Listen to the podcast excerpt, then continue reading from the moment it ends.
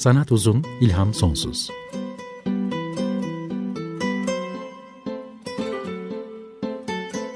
Sanat üzerine psikolojik sohbetler. Hazırlayan ve sunan Şenol Ayla.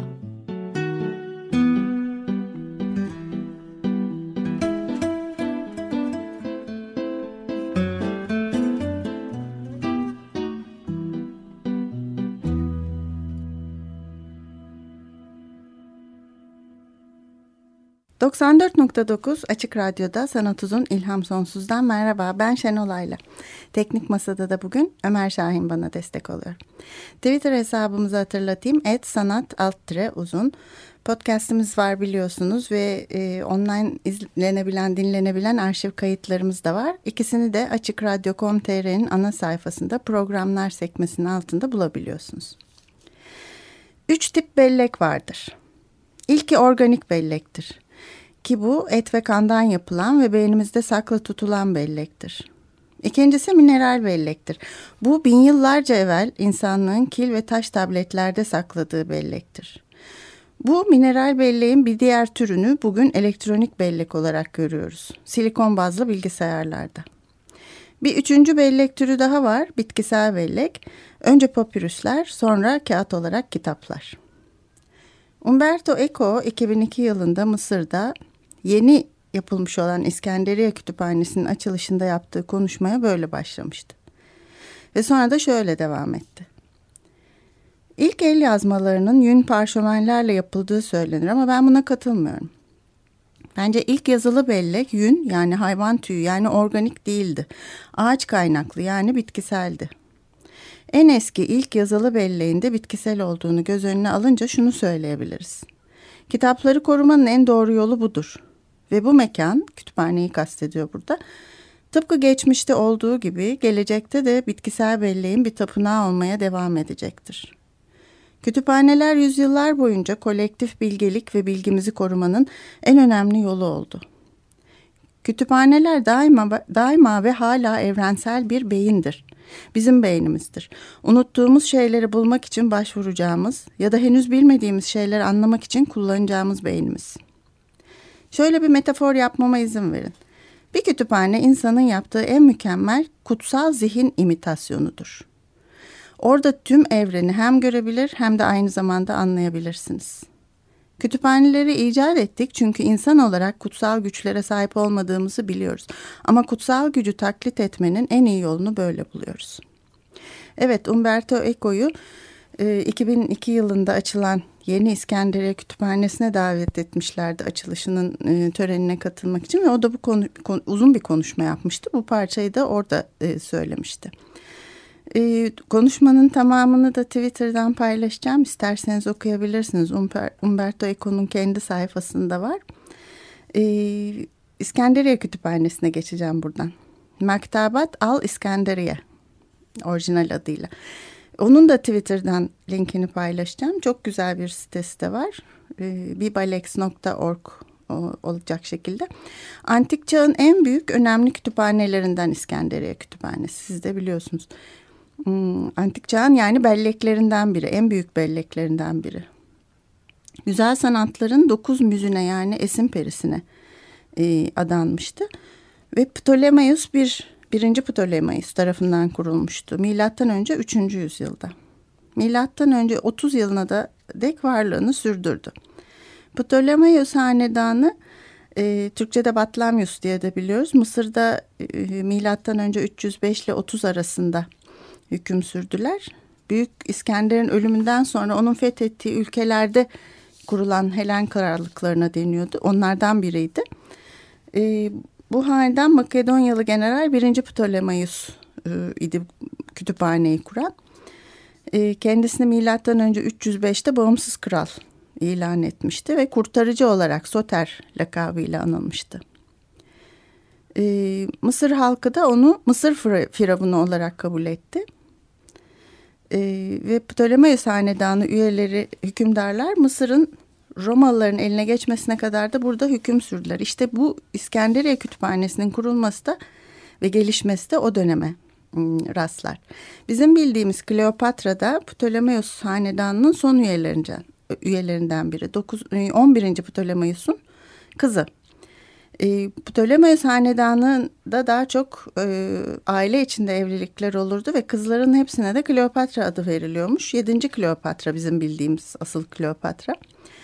E, kütüphaneyi kuran da Kleopatra'nın büyük büyük büyük dedesi birinci Ptolemaios. İlk İskenderiye Kütüphanesi'nde kitapların büyük kısmı papyrus rulolar halindeymiş. Tam olarak sayısı bilinmiyor. Ama çeşitli kaynaklarda dönemlere bağlı olarak en az 40 bin, en çok 400 bin e, arasında el yazması kitap. Kitap derken papyrus'tan yapılmış yazma ruloları olduğu tahmin ediliyor. E, o zamanki adı Museum Alexandria. Museumun ilk kullanılışı da o dönemde zaten. Muzeum müzlerin enstitüsü. Esin perilerinin, sanatın esin perilerinin enstitüsü anlamına geliyor. E, ve aslında sadece kütüphane değilmiş. Büyük bir merkezmiş. Bilimsel araştırmalar yapılırmış. Bilim adamları ve felsefeciler burada çalışır ve toplanırmış. Günümüzdeki müzene kadar da e, bu isim sürmüş. Bilim merkeziymiş e, dedim aynı zamanda ve üniversiteymiş bir yandan da. Şiir, müzik gibi sanatların öğretildiği, e, yapıldığı, yazıldığı ve üretildiği felsefe, astronomi, zooloji, geometri, coğrafya, e, tıp, anatomi, fizyoloji, matematik gibi bilimlerin de araştırılıp öğretildiği ve kayda geçirildiği yermiş. Bir özelliği de dünyanın bilinen ilk resmi yani devlet eliyle kurulan da ilk halka açık kütüphanesiymiş. E, İskenderiye Kütüphanesi e, bizim bildiğimiz bugünkü haline gelmeden önce dört kez de yangın geçirmiş. Bunların hepsine başına yangın gelmiş demek doğru değil yakılmış. Ee, bir tanesi Jules Caesar'ın emriyle milattan önce 48 yılında. İkincisi Aurelius tarafından milattan sonra 270 e, 275 arası tahmin ediliyor. Daha sonra e, İskenderiye Episkoposu Kıpti Hristiyan Papa Teofilos'un emriyle milattan sonra 391'de yakılıyor ve en son olarak da milattan sonra 642'de Müslümanların istilası sırasında yakılıyor. Şöyle oluyor Sezar zamanında tarihçi Plütarkos'un yazdığından aktarırsak İskenderiye'yi kuşatan Sezar ki milattan sonra birinci yüzyılın sonunda oluyor bu. Düşman e, onun denizle bağlantısını kesmek istediğinde kendi donanmasını yakıyor. Ama yangın e, istek dışı yayılıyor ve İskenderiye Kütüphanesi de yanıyor. Bu ilk yakılışı, yanışı. E, Aurelius zamanında da şehri Aurelius alırken e, tekrar yakılıyor. Ve burada bu dönemde kaçırılan bir takım kitapların büyük bir kısmının e, yandığı ama küçük bir kısmının da kaçırılarak İstanbul'a getirildiği, Konstantinopolis'e getirildiği düşünülüyor. Daha sonra e, Roma İmparatoru Theodosius milattan sonra 391'de Hristiyanlığı tüm Roma topraklarında tek ve zorunlu din ilan edince paganizm yasaklanıyor ve Papa Theophilus tabii ki bu kütüphaneyi paganizmin bir uzantısı ve onun bilgeliğinin odağı olarak gördüğü için Mısır tapınaklarını kapatarak hieroglifi de yasaklayarak kütüphaneyi de yakıyor. Ee, Müslümanlar zamanında da kenti ele geçiren Müslüman Arap komutan e, Emir İbn el-Has e, öyle söyleniyor ki Hazreti Ömer'in emriyle bu sefer yakıyor. Birkaç kaynakta yazılanlara göre de krallık kütüphanesini ne yapalım diye soru, soruyorlar Hazreti Ömer'e ve o da diyor ki e, eğer bu kitaplarda yazanlar Kur'an'a aykırı değilse onlara ihtiyaç yok demektir yok edin. Eğer Kur'an'ın aksini söylüyorlarsa o zaman zaten yok edin. Ancak bu hikayeye karşı çıkan bazı kaynaklar da var. Sonuçta nasıl olduğundan çok emin değiliz ama kütüphane Müslümanların ele geçirdiği dönemde de tekrar yakılıyor. İskenderiye Kütüphanesi'nin antik çağın en büyük bilgelik kaynağı e, ve belleği olduğunu söylemiştim. Bunu herkes kabul ediyor. Tabii ki yakılmaları da insanlık bilgisi ve kültürel belleğinin de kaybının bir sembolü olarak görülüyor. Bugün antik çağda bulunduğu tahmin edilen yerde İskenderiye'de Akdeniz'in kenarında çok e, güzel ve büyük bir İskenderiye kütüphanesi var. Bu başında e, bahsettiğim açılışında Umberto Eco'nun da bulunduğu e, yeni İskenderiye kütüphanesi. Eski kütüphanenin yerine yenisini yapma fikri de 1974'e kadar gitmiş ve İskenderiye Üniversitesi buna ön ayak olmuş ve kendi kampüslerine çok uzak olmayan hemen önlerinde kampüsün önünde denizin yakınında ve tahminen de burası eski kütüphanenin olduğu yer e, olduğu düşünülüyormuş. Yeni bir kütüphane yapılmasını önermiş. Buna kısa sürede UNESCO'da onay vermiş ve destek vermiş. Sonra yapılan bir mimari e, yarışma sonucunda Norveçli bir e, mimarlık ofisi bu yarışmayı kazanarak inşaata 1995'te başlamış ve 2002'de de açılışından önce bitirmiş. Bugün de eskiden olduğu gibi sadece bir kütüphane değil İskenderiye Kütüphanesi. insanlığın belleğine dair çok fazla şeyi barındırıyor. Ee, ana kütüphanenin dışında altı tane özel kütüphanesi var. Sanat ve multimedya, görme engelliler kütüphanesi, çocuk kütüphanesi, e, gençlik kitapları, nadir kitaplar, özel koleksiyonlar kütüphanesi gibi. E, dört tane müze var içinde. Antik Eserler Müzesi, El Yazmalar Müzesi, e, Bilim Tarihi Müzesi gibi. Büyük bir planeteryum bilim merkezi var, çocuk bilim merkezi var. 13 tane akademik araştırma merkezi var. 15 tane kalıcı koleksiyonu var. Hmm, çoğu kaligrafi, el yazmaları, baskı tarihi, ortaçağ, astronomi ve bilim aletleri koleksiyonu gibi. Ve güncel sergilerin yapıldığı da dört tane büyük galerisi, konferans salonları vesaire vesaire. Çok büyük bir e, kompleks. E, dediğim gibi sitesine girip bakmak da hoş. Çünkü yapı da e, ilginç ve güzel bir yapı. E, onun da birkaç fotoğrafını Twitter'dan paylaşacağım. Hmm, ben görme şansına eriştim. Çok etkileyici kendisi de gerçekten. E, tarihini de bilince iyice etkileniyor insan. Kitapları seven, altını çizerek not alan, okuyan insanlar için bir tür hmm, tapınak sayılabilir böyle kütüphaneler. Belleğin önemini bilen insanlar için de tabii. Şimdi kısa bir ara verelim ve bir müzik dinleyelim. Ee, Bach'ın Siloti prelüdünü, si minör prelüdünü piyanist Alexander Taro çalacak.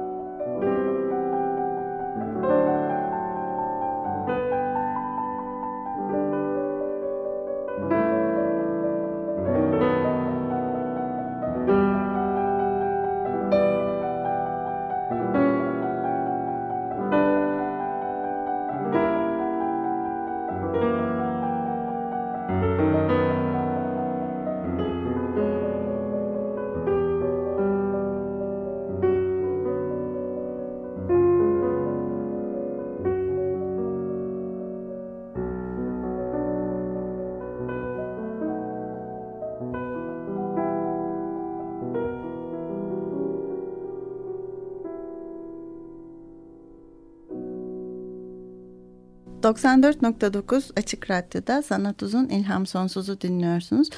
Bach'ın e, Si Siloti Prelüdünü Alexander Taro piyanoda seslendirdi. Bugün İskenderiye Kütüphanesi ile başladık. İnsanlığın belleğinden, belleğimiz olan kitaplardan ve belleğimizi yok etmeye çalışan kütüphane yangınlarından, yakılmalarından daha doğrusu bahsediyorum. Ee, yakılan kütüphaneler, yangınla yok edilen kütüphaneler sadece İskenderiye Kütüphanesi değil. Tarihte kitap ve yazılı kaynak yok eden birçok ideoloji var. Ee, Nazilerden daha önce bir programda bahsetmiştim. Çoğu Yahudi yazarlara ait kitapları düzenli ve seri törenlerle, meydanlarla yakmışlardı. İnsanların belleğini yok etmek, kimliklerini yok etmek anlamına geliyor. Baskının şiddetin bir türü bu. Ee, bunu antik çağdan sonra İspanyollar Amerika'da ve Çinliler de kendi ülkelerinde yaptılar aslında. Yeni dünyaya dünyaya ulaşan ım, İspanyollar yerli halkın e, kendi yazıları olan piktogramlarla dolu eserlerini ki bunlar Aztek ve Maya uygarlıklarının kodeksleriydiler. Bunları yok ederek e, hem Kuzey hem de Güney Amerika'daki kültürel belleği büyük oranda yok ettiler. E, kültürel bellekle birlikte de tabii ki o insanların kimliklerini de yeryüzünden sildiler, bunu hedeflediler. E, birkaç cesur misyoner rahip e, Engizisyon kurallarına karşı gelerek bazı yazılı kaynakları kaçırıp korudular Güney Amerika'da özellikle. Bugün Kristof Kolomb öncesi döneme ve kültürlere ait ne biliyorsak bu kaçırmalara ve korumalara borçlu olduğumuz söyleniyor. Ama birçoğunu ne yazık ki bilmiyoruz. Antik çağda kitapların sadece tek kopyaların olduğu dönemde bir kütüphaneyi yakmak e, sahiden belleğin kaybına neden oluyordu. İskenderiye Kütüphanesi'nin üçüncü yakılışından yani hmm, Papa Teofilus tarafından e, yakılmasından 10 yıl önce milattan sonra 380'de İmparator Theodosius hieroglifi de yasaklamıştı. E, bu yazıyı bilen ve bu yazının hem koruyucusu hem de aktarıcısı olan rahipler de bu yazıyı kullanmak ve öğretmek de yasaklanınca hem dinlerini hem e, dillerini kaybettiler. Bir şeyin yitip gitmesine bir neslin yeterli olduğu söylenir. E, işte hieroglif de çok çabuk unutulup gitti. Çünkü şiddetli yasaklarla ve baskılarla asla kullanılmasına izin verilmiyordu. E, bildiğiniz gibi yeniden hieroglifin çözülüp okunabilmesi için de 1400 yıl e, kadar bir zaman geçmesi gerekti. Antik çağda yakmak yeterliydi belleği yok etmek için. Peki ama matbaadan sonra bir kitabın binlerce nüshasının olduğu bir devirde kitap yakmanın anlamı ve amacı neydi? E, Umberto Eco çok güzel bir kitap olan e, kitaplardan kurtulabileceğinizi sanmayın. Bunun da e, kapağını Twitter'dan paylaşayım. Bir e, Jean-Claude Carrier'le birlikte e, oluşturdukları ikisinin söyleşilerinden oluşan kitaplardan kurtulabileceğinizi sanmayın adlı kitapta şöyle diyor. Sansürcü yasaklanan kitabın tüm nüshalarını ortadan kaldıramadığını gayet iyi bilir. Ama dünyayı ve dünyayı kavramaya ilişkin koskoca bir düşünceyi ateşle yakıp yok etmeye muktedir, yarı tanrı konumuna yükselmenin bir şeklidir bu. Nazilerin yozlaşmış sanattan bahsetmeleri boşuna değildi. Kitap yakmak bir tür tedaviydi. Heraklitos ve Stoacıların görüşünden uzaklaşmış değiliz. Her şey ateşten doğar ve ateş her şeyi yok eder. Heretiklerin e, yani dindeki genel e, kabul gören genel düşüncelere karşı çıkanların kafasının kesilmek yerine ateşte yakılmasının nedeni de budur. Aynı görüşleri yani aykırılığı savunanlara yönelik bir mesajdır bu. E, kitaplardan kurtulabileceğinizi sanmayın da 2010 tarihinde hmm, can yayınlarından çıkmıştı Sosi Dolanoğlu çevirisiyle. E, o da çok güzel söyleşilerinden oluşuyor ikisinin. Eko orada şunu hatırlatıyor. E, Nazi döneminde Göbels de kendisi bir kitap tutkunuymuş e, ve büyük de bir kütüphanesi varmış. Ona dayanarak Umberto Eco diyor ki kitap yakanlar e, ne yaptıklarını gayet iyi bilirler. Yazılı bir şeyi ortadan kaldırmayı istemek için onun arz ettiği tehlikeye değer biçmeyi de bilmek gerekir. Söz konusu mimlenmiş kitabın birkaç nüshasını yakmak onu ortadan kaldırmaz. Bu hareket tabii ki son derece semboliktir. Ee, Çin'de büyük proleter kültür devrimi sırasında yani Mao'nun iktidarda olduğu son 10 yılda ki bu 1966 ile 76 arasına denk geliyor. Daha öncesine dair birçok kitap ortadan kaldırıldı. Mesela Geleneksel Müzik Aletleri Enstitüsü de kapatılmış e, ve bu aletleri çalmak, öğrenmek, öğretmek yasaklanmış ve kütüphanesi de yok edilmiş. Bir uzmanlık alanı olan ya da başkalarından farklı şeyler bilen herkes etkisiz hale getiriliyormuş. O günleri yaşayan entelektüeller şöyle diyorlar. Devrimin temel ilkesi her bilginin arkasında saklı bir güç olduğu, dolayısıyla bilgiden kurtulmak gerektiğiydi. Ee, Venezuela Ulusal Kütüphanesi'nin müdürü Fernando Baez'in de kitap kıyımının evrensel tarihi adlı bir kitabı var. Orada da e, dediği gibi çok eskiye gitmeye gerek yok. Antik çağlara kadar gitmeye gerek yok. Bağdat Kütüphanesi'nin yakılıp yok edilmesi 2003 yılına e, yılında da yaşanıyor. Bağdat Kütüphanesi bin küsür yıldır gene Orta Doğu'nun e, önemli bir belleği ve hazinesiyken 10. 11. ve 12. yüzyılların en önemli ve e, parlak uygarlığı olan İslam uygarlığının eserleriyle dolu bir kütüphaneyken önce Haçlı seferleriyle birkaç kez yok ediliyor. Sonra da 13. yüzyılda Moğollar e, gelip Bağdat'ı istila ettiklerinde ortadan kaldırılıyor. Hmm, Haçlıların kutsal topraklarda kaldığı süre zarfında toplam 3 milyon kadar başka bir kopyası olmayan kitabın yok edildiği yazılıyor.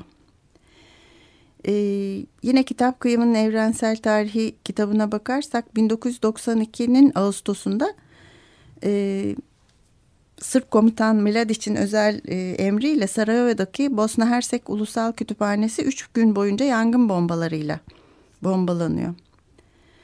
E, bu kitap kıyımının evrensel tarihi kitabının yazarı Fernando Baez de diyor ki böylesi saldırganların aslında sapkın bir biçimde de olsa kitabın değerini çok iyi kavradıkları nettir. Fethedilen ülkenin tüm bir yazılı geçmişi yerle bir edilmedikçe fetih asla tamamlanmış olmayacaktır. Bunu çok iyi bilirler. Ee, Çin İmparatoru e, Xin Shi Huang da kitap kıyımının istila ettiği bir ülkede değil kendi ülkesinde gerçekleştirmiş. Hmm, tarım, tıp ve kehanetle ilgili el yazmaları dışındaki kendisinden önceki tüm el yazmalarını sistemli bir biçimde yok ettiği yazılıyor. Bilginin bir güç taşıdığı doğru. Bu güç bizim hayatta kalabilmemiz ve iyi olabilmemiz için gerekli bir güç. Hayata anlam katan bir güç, korkutucu bir güç aslında. Baskıya karşı çıkmayı gerektiren bir güç. Baskı rejimlerince tehlikeli addedilmesi de çok şaşırtıcı değil, anlaşılır buradan bakınca. Ee, evrim ağacını bilirsiniz. evrimağacı.org Tanda sitesi ve Twitter'da da çok güzel bir hesabı var. Türkiye'nin en büyük evrimsel biyoloji platformu ve özgün içerikli bilim oluşumu diyorlar kendilerine. E, biliyorsunuz bu yıl okutulacak yeni milli eğitim müfredatından evrim teorisi çıkarılmıştı. Evrim Ağacı da YouTube kanalı üstünden liseler için evrim başlığıyla dersler vereceğini duyurmuştu. E, bu hafta fark edildi ki Milli Kütüphane'den evrim ağacına erişim de engellenmiş. Hmm, Twitter hesabından durumu ıı, Milli Kütüphane'de çekilmiş bir video ile paylaştı Evrim Ağacı ve dedi ki Milli Kütüphane gibi bir kurum Evrim Ağacı gibi bir bilgi kaynağını neden engellemeyi seçer? Yanlış bir şey varsa söyleselermiş keşke. Böyle yazdı Evrim Ağacı ama neyin yanlış olduğunu hepimiz biliyoruz aslında. Bilgi korkutucu bir güçtür. Özellikle baskıcı e, rejimler tarafından. Tarih boyunca bir ülkeyi toprağa istila eden başka bir grup daima önce yerel uygarlığın kültürel belleğini yok etmeye çalışmış. Bugün erişmemizin yasaklandığı dünyanın en büyük ansiklopedisi olan Wikipedia gibi bilgi hazineleri düşünülünce aslında bu da bir sanal yangın sayılabilir belki. Ee, insan istila altında mıyız diye de aklından geçirmeden edemiyor değiliz herhalde. Bugün insan belleğinin Umberto Eco'ya göre türlerinden belleğimiz olan kütüphanelerden, kitap yapmanın, yakmanın tarihinden ve anlamından söz ettim. Ee, Umberto Eco Yeni İskenderiye Kütüphanesi'nin açılış konuşmasını şöyle noktalamıştı. Bu bitkisel bellek tapınağına uzun ömürler. Hmm, ben de sizlerin kendi kitaplarınıza yani bitkisel belleklerinize yani kendi kimliğiniz olan kütüphanelerinize uzun ömürler diliyorum. Hoşçakalın.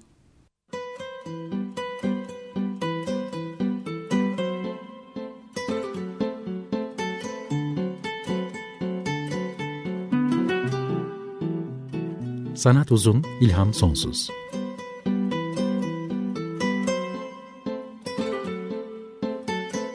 Sanat üzerine psikolojik sohbetler.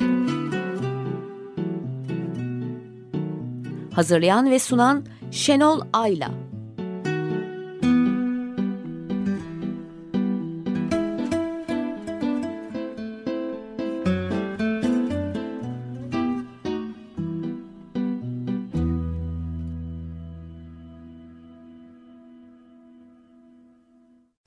Açık Radyo program destekçisi olun. Bir veya daha fazla programa destek olmak için 212 alan koduyla 343 41 41